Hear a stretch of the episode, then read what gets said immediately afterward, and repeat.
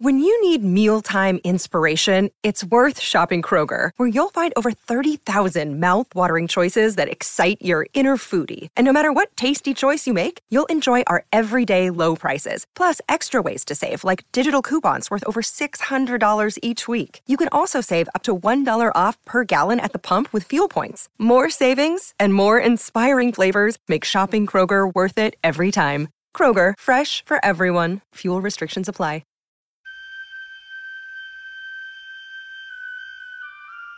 The poem says, Human voices wake us, and we drown. But I've made this podcast with the belief that human voices are what we need. And so, whether from a year or 3,000 years ago, whether poetry or prose, whether fiction or diary or biography, here are the best things we have ever thought, written, or said.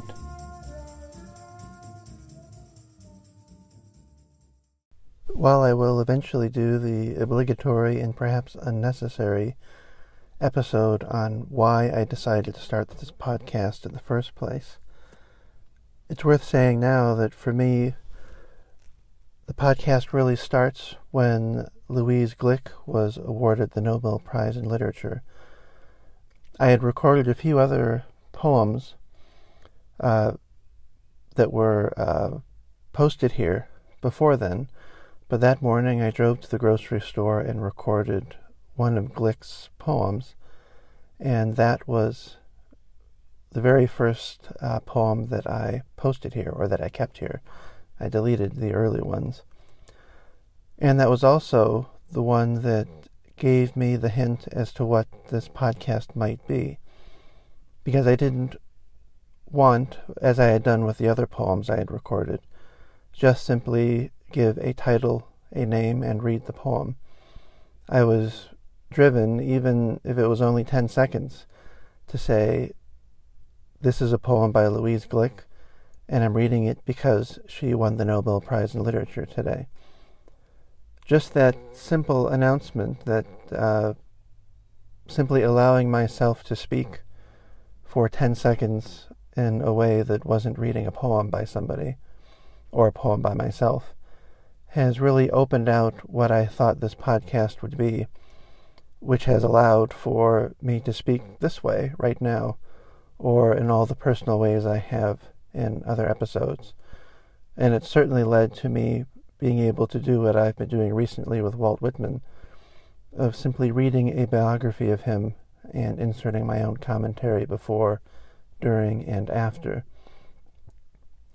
Now, in the time that Glück won the Nobel Prize, I decided to get a copy of her collected poems, uh, 1962 to 2012, to see what it is that the Nobel people think is the kind of poetry written by an American in the last 50 years that deserves a Nobel Prize.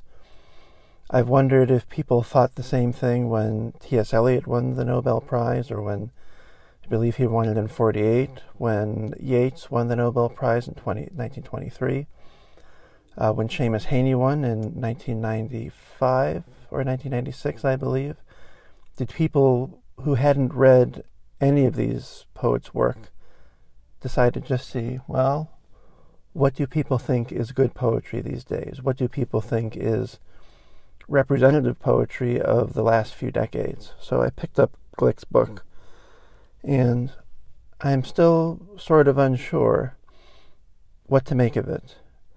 In a strange way, her collected poems taken as a whole doesn't really sit with me all that well. But I've had the experience with other poets that when I just go back to the to the favorite poems of theirs that I found, suddenly their stature just shoots straight up in the air. When you when you're just reading what you think are the best of their poems, it can be quite thrilling. So it might be that when I go back to her poems over the next few months and just read the ones that I really loved, that I will see her as being pretty central. I'm not sure. But without question, the what I imagine got her the Nobel Prize are two collections. One called Ararat from 1990, and the second, The Wild Iris from 1992. These definitely seem to be the hinge on which all of her other collections sort of. It's the ones that the early collections lead up to, and it's the ones that the ones after it, the collections after them, sort of fall away from and don't seem to match. At least not until, let's see, what, what date is it? Her 2009 collection called A Village Life. And I know she's written two since then, uh, and, but I have not read those yet. Um, so I wanted to read six poems from her collection Ararat, which is probably my favorite of all the ones that I read from her collected poems. And I wanted to read them as an example of how someone can do autobiography and do it very well. It strikes me that re- reading the poems in Ararat, which were generally about the death of her father and the death of her sister, that it doesn't even provide a model for poets on how to do this, because I really don't know how it is that she does do what she does. It's not anything that anyone can imitate. It seems to be, even if you're one of those people who thinks that the poems I'm about to read feel like cut up bits of prose. I saw a lot of jealous or just upset people when Glück won the Nobel Prize saying that. Her poems are just cut up bits of prose. But I don't think that's the case. Probably the best poem that I can think of from the 20th century, maybe after Eliot's Four Quartets, is Allen Ginsberg's Kaddish. And it is so personal and so autobiographical that I almost don't even think of it as being a poem. It doesn't matter to me what you call it, because it seems to me pure humanity, pure expression in some way. And certainly in a way that Ginsberg was never able to match again. Usually he is just seems to be trying to shock you, or he's just spilling out his mind. Um, while he may have done lots of rewriting of other poems, it rarely seems to be the case. But in Kaddish, he hits a note that he never did ever again, and that I don't think anyone else did ever again. And and that's the same sense that I get from the poems in Glück's book Ararat, where we finally see what autobiography can bring out of a poet writing in the last 50 or so years because biography and what what we would call free verse, free verse biography is it seems to be all we see nowadays when it comes to poetry, poetry online, especially on blogs, or many popular poets, um, and it's usually pretty terrible. But Glück has a way of entering her own life and describing her own life as a sister, as a daughter, a daughter of her mother, as well as a daughter of her father, and also as a parent that I've really never encountered before. And so, with that long prologue, here are six poems from Louise Glück's 1990 book, Ararat.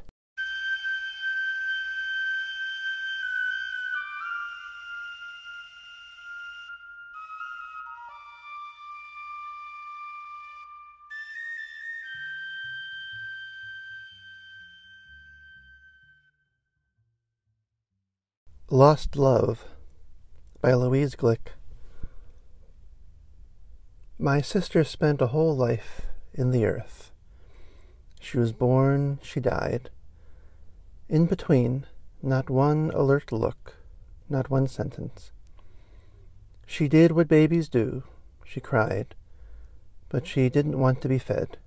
Still, my mother held her, trying to change first fate and then history. Something did change. When my sister died, my mother's heart became very cold, very rigid, like a tiny pendant of iron.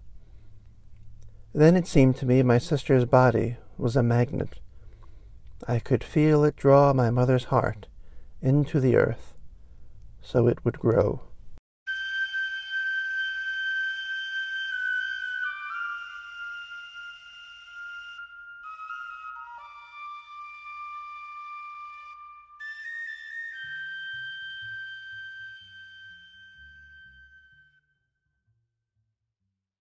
Appearances by Louise Glück. When we were children, my parents had our portraits painted, then hung them side by side over the mantel, where we couldn't fight. I'm the dark one, the older one. My sister's blonde, the one who looks angry because she can't talk. It never bothered me not talking. That hasn't changed much.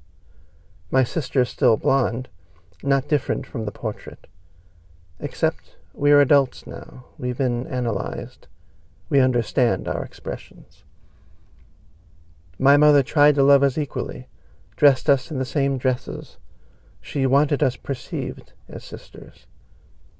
That's what she wanted from the portraits. You need to see them hanging together, facing one another. Separated, they don't make the same statement. You wouldn't know what the eyes were fixed on. They'd seem to be staring into space. This was the summer we went to Paris, the summer I was seven. Every morning we went to the convent. Every afternoon we sat still, having the portraits painted, wearing green cotton dresses, the square neck marked with a ruffle. Monsieur Davanzo added the flesh tones, my sister's ruddy, mine faintly bluish. To amuse us, Madame Davanzo hung cherries over our ears. It was something I was good at, sitting still, not moving. I did it to be good, to please my mother, to distract her from the child that died. I wanted to be child enough, I'm still the same, like a toy that can't stop and go, but not to change direction. Anyone can love a dead child, love an absence. My mother's strong. She doesn't do what's easy. She's like her mother. She believes in family, in order. She doesn't change her house, just freshens the paint occasionally. Sometimes something breaks, gets thrown away, but that's all. She likes to sit there, on the blue couch, looking up at her daughters, at the two who lived. She can't remember how it really was, how any time she ministered to one child, loved that child, she damaged the other. You could say she's like an artist with a dream, a vision. Without that, she'd have been torn apart. We were like the portraits, always together, you had to shut out one child to see the other. That's why only the painter noticed. A face already so controlled, so withdrawn, and too obedient. The clear eyes saying, If you want me to be a nun, I'll be a nun.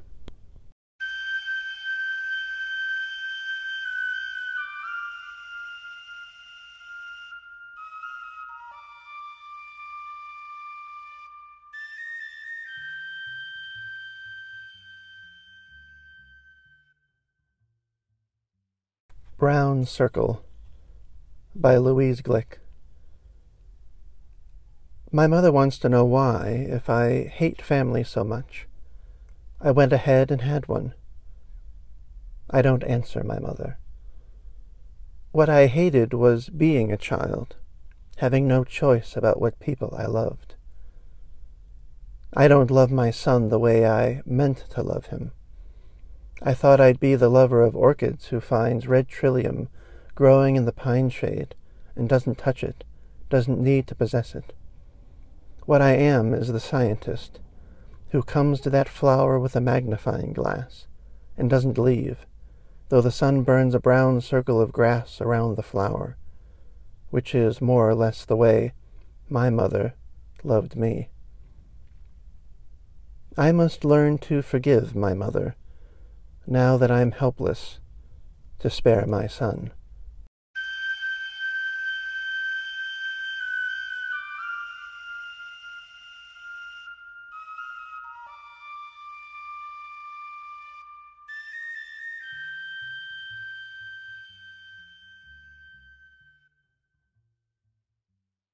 Child Crying Out by Louise Glück. You're asleep now, your eyelids quiver.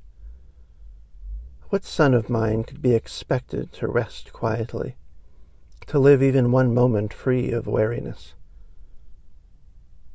The night's cold. You've pushed the covers away.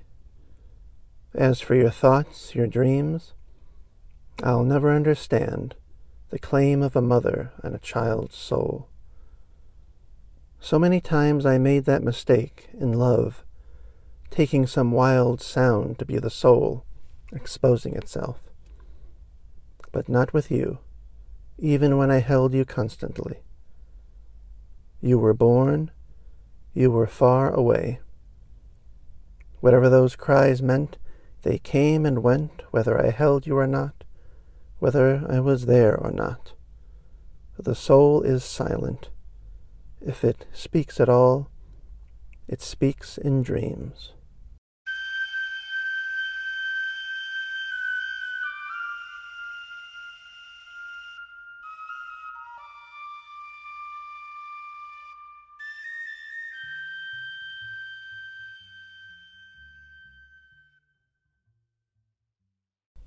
Celestial Music by Louise Glück.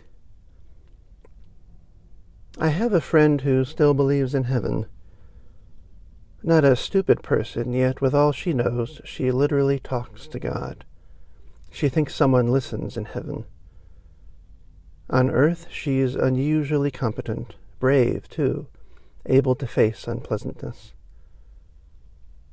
We found a caterpillar dying in the dirt greedy ants crawling all over it.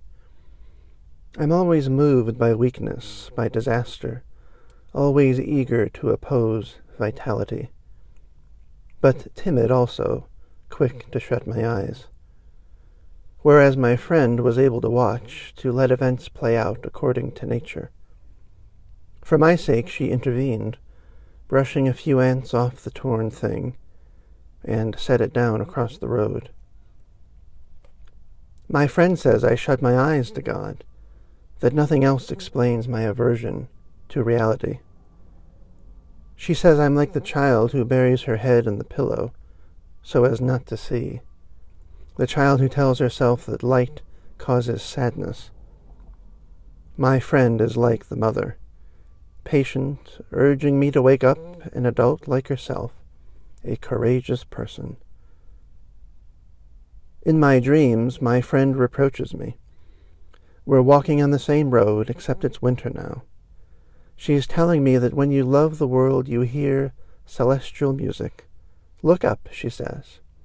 When I look up, nothing. Only clouds, snow, a white business in the trees, like brides leaping to a great height. Then I'm afraid for her. I see her caught in a net deliberately cast over the earth. In reality, we sit side by side of the road, watching the sunset. From time to time, the silence pierced by a bird call. It's this moment we're both trying to explain the fact that we're at ease with death, with solitude. My friend draws a circle in the dirt. Inside, the caterpillar doesn't move. She's always trying to make something whole, something beautiful an image capable of life apart from her. We're very quiet. It's peaceful sitting here, not speaking. The composition fixed, the road turning suddenly dark, the air going cool, here and there the rocks shining and glittering. It's this stillness that we both love. The love of form is a love of endings.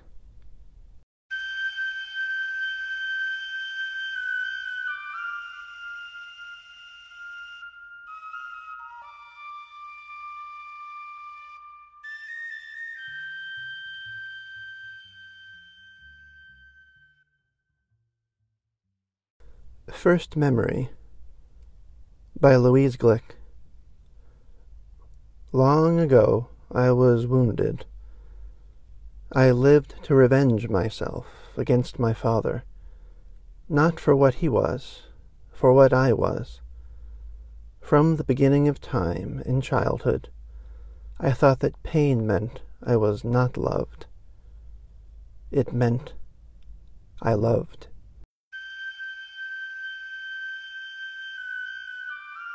Any comments or suggestions for readings I should make in future episodes can be emailed to Human Voices Wake Us, the number one, at gmail.com. Links to each work used in this episode can be found in the episode description. If you enjoy Human Voices Wake Us, you can subscribe wherever you find your podcasts. The music here is Duke Ellington's Arabesque Cookie.